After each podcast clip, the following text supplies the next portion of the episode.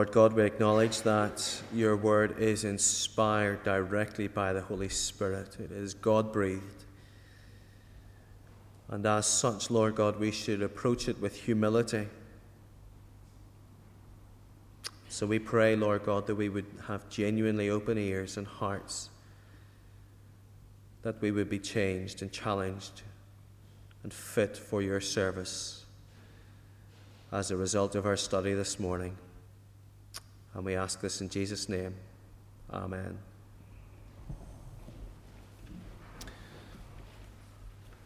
Now, Luke chapter 15, the parable of the lost son, as it says in the NIV, or the prodigal son, is a very familiar parable told by Jesus. You've probably heard it many times, but it's a parable with a big impact. But before we try and discern the meaning of this parable, we need to just check the context and ask a very basic question, and that is who exactly is Jesus talking to as he addresses the crowd with this parable? And he tells us, uh, Luke tells us in chapter 15, verses 1 and 2, it says, The tax collectors and sinners were all gathering around to hear him. That's Jesus. But the Pharisees and the teachers of the law muttered, This man welcomes sinners and eats with them. So we have these two groups of people to whom Jesus is addressing his parable here. We have one group here, the tax collectors, people described as sinners, people who were viewed as scum, people who were viewed as collaborators and as traitors, people who associated with the evil Roman governors. These are the people that Jesus is sharing with. And then we have the second group, who are the religious as Brian was talking about er- earlier on with the children, the Pharisees, the, the rule keepers, the, the churchgoers, the people who felt that they had their view of life and of God sussed out. And so, what Jesus wants to do as he communicates with these people is he wants to get across three main points to these very, very different groups. One people, one group of people listening to Jesus Christ, one group of people who were very, very critical of Jesus Christ. And the first thing that he wants to say to them is that repentance is possible for the sinner who wants to return. Repentance is possible for the sinner who wants to return. Verse 11 and 12. Jesus said there was a man who had two sons, and the younger one said to his father, Father, give me my share of the estate. And so he divided his property between them. Now, in that culture and in that time, to, to actually ask what the young man asked for in this instance was to literally write your own death wish. To ask to be cut off from, from your farm. People from a rural background will understand this. To be, to be cut off from the family farm and from, by you know, de facto, your family itself from your, from your farm, from your family, from anything of any worth. I mean, this was a reckless act by any admission. And more than that, to actually ask to be cut off from your own family and from your own father and from his farm while the father, while the old dad was still alive. I mean, this was an act of, of great impetuity. It was cheeky, it was an insult. And so we read verse 13. Not long after that, the younger son got together all that he had, everything he'd been given, so he set off for a distant country and there squandered his wealth in wild living. He leaves everything behind and he goes to this Gentile land and he, he pleases himself. It literally says in the Greek, and I have to be careful because Stanley taught me Greek, he, he scattered his money living prodigally. I looked up the dictionary, literally means lavishly. I have to have, um, have to confess something here. Um, as, as, I read this parable, I reflected again on it this morning, and I can see a bit of my old self before I became a Christian here, because I remember one particular night I was out with a rugby club and uh, my university rugby team, and we were all about worse for wear, and we, we got to the cash machine, and I just wanted that extra ten pounds for a kebab or a burger or something. It was bound to be food at the end of the night, and the, the, you know, you have the range of options, you know, £100 or £50 or £20 or £10. Well, we were all a bit worse for wear, and I accidentally pressed the £100 button and got £100 out instead of a tenner. And of course, being prodigal, I spent it. And And that's the kind of thing that young men do. And so we see in verse 14 there's a consequence to that kind of behavior, as I found out in my own life, and as, as the prodigal son finds out in verse 14, because he runs into problems. And famine strikes. And in verse 15, we see how severe the famine was because he had to go and work with pigs. And again, I actually find myself uh, having something in common with the prodigal son. Not that I am a pig, although my wife often says I am, it's that I've actually worked with pigs because I come from a farm. And if you don't come from a farm, I can tell you pigs smell. Now, I had a girlfriend at the time, and I don't know why she went out with me because anytime she got into my Ford Escort, it stunk of pigs. And it's easy to, you know, appreciate how smelly pigs are, but for a Jew, you see, for a Jew, Jewish people were not meant to touch the unclean animal, the unclean meat. This was the depth of degradation. This is what Jesus wanted to communicate that this, this guy should not be working with pigs. I mean, he really had reached the lowest of the low. And in verse 16, you see, he longed to fill his stomach with the pods that the pigs were eating, but no one gave him anything.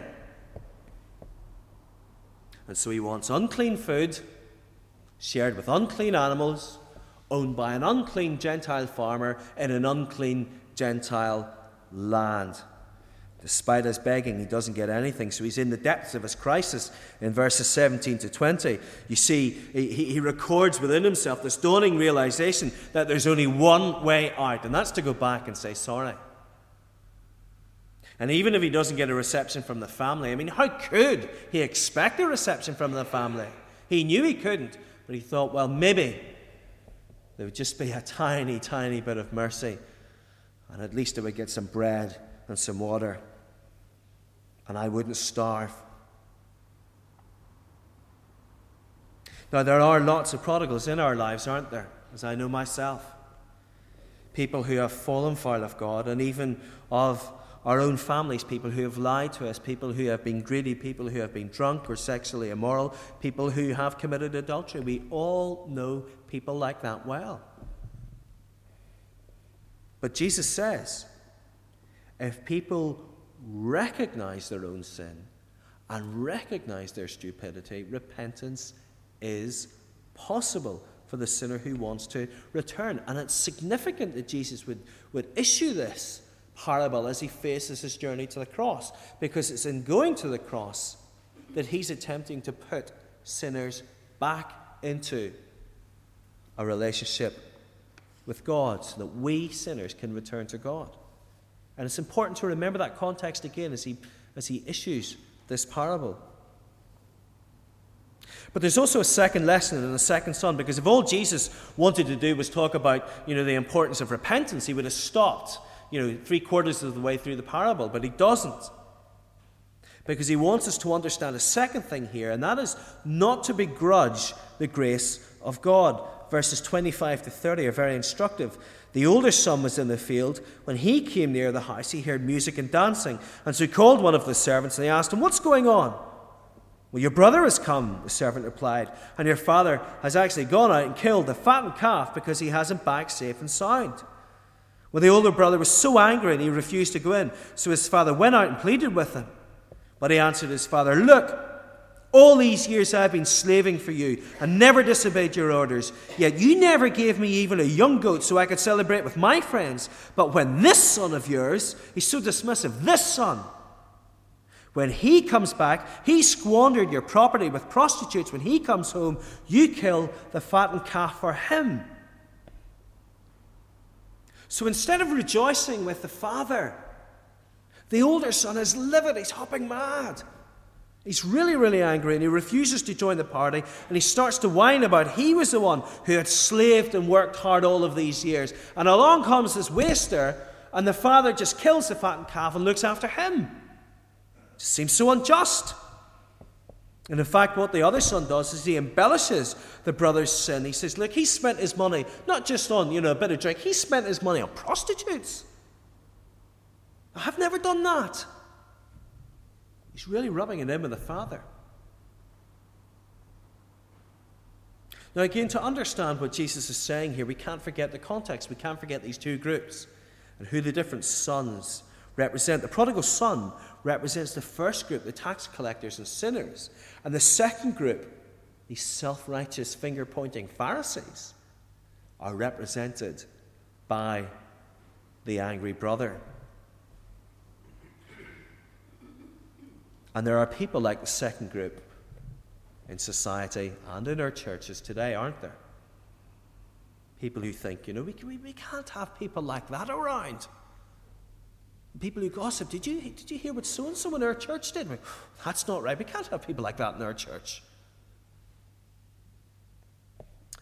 Last year, I, um, because I'm a student, uh, Brian was actually at this.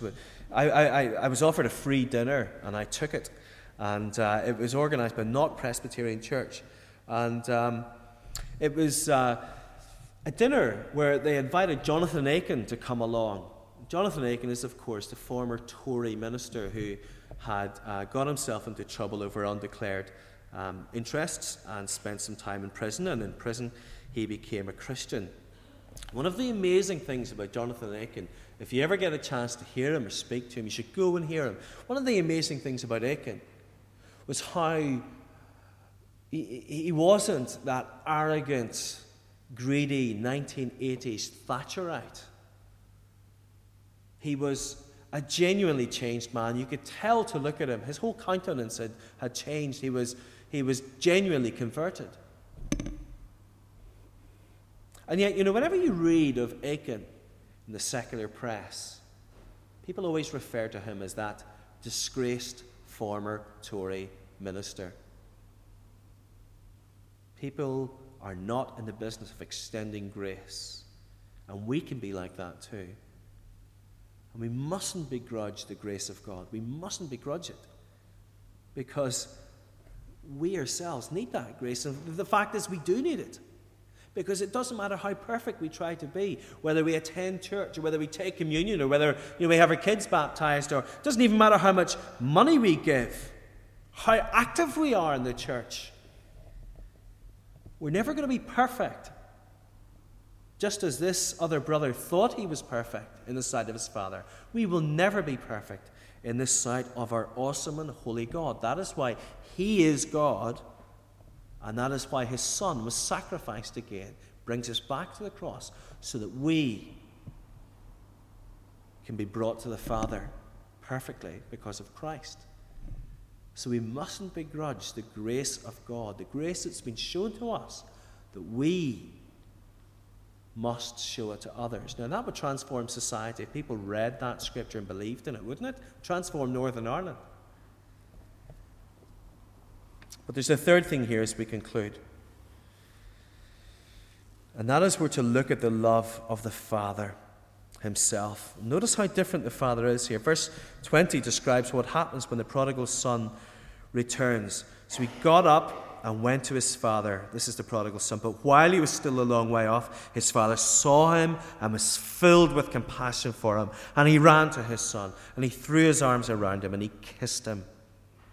Notice the fact that the father spotted him from a long way off. There's a sense in which he was anticipating the son's return. He longed for his son's return. He wanted his son to return. He was searching and hoping for this return. And look at how he breaks convention here in the scriptures. How, you know, all of the dignity and the custom and the norms of the day, the cultural norms, were just cast aside as he ran and he embraced the arms around. He just wants to embrace and he just wants to hug and kiss his lost son. And there's nothing reserved about this, you know, outburst of emotion and of love. And so, whereas the normal prodigal would be punished the father treats this son as the honored guest and he throws the banquet for him. But we also see the love of the father in a second way here, too, because look at the way he treats the other son, the angry son. Because that son deserved rebuke. He was a bit cheeky because he had his father's love every day. And yet, this loving father treats the furious brother with compassion. To my son, the father said, You're always with me and everything I have is yours. But we had to celebrate and be glad because this brother of yours was dead and is alive again. He was lost and is found. So we have these three points repentance is possible for the sinner who wants to return. We mustn't begrudge the grace of God, and we're to look at the love of the Father. Now, I don't know what image you have of God as we look at some application here. I don't know what image you have of God, because some people have what we would call an Old Testament image of God. And this is the God who punishes sin and condemns sin and is a righteous God and a holy God, a God of wrath and a God of awe and a God of power and of splendor, the God who crushes his enemies. Tonight we'll be looking at Exodus chapter 3, the holy God, Yahweh. But then Jesus. Jesus gives us a unique picture here in the New Testament of a father who runs to us. You know, a God with his arms outstretched in love was to hug us. Now, which, which, which picture is true? Is it, is it the Old Testament picture or is it the New?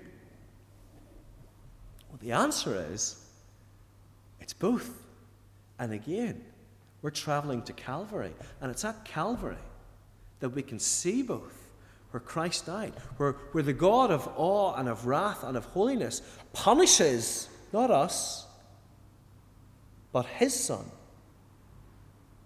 And yet, in love, he raises him from the dead and seats him at his right hand. And so, faith in Christ allows us to call God our Father. Often in Aramaic, one of the biblical languages, is translated the word Abba, which doesn't simply mean father, it literally means our daddy. I don't know, as I've asked, what image you have of God, but there are these two images and they complement each other. We do have a God of awe, but we also have the God of love, the God of justice but the God of grace, our Father. Now, if anything else, that should wholly transform the way we approach God when we kneel in prayer and when we intercede for our own lives and for the lives of others around us because He loves us and He cares for us. He wants to listen to us. And above all, God, our Father, wants to embrace us and welcome us welcome us into his family. Let's pray together.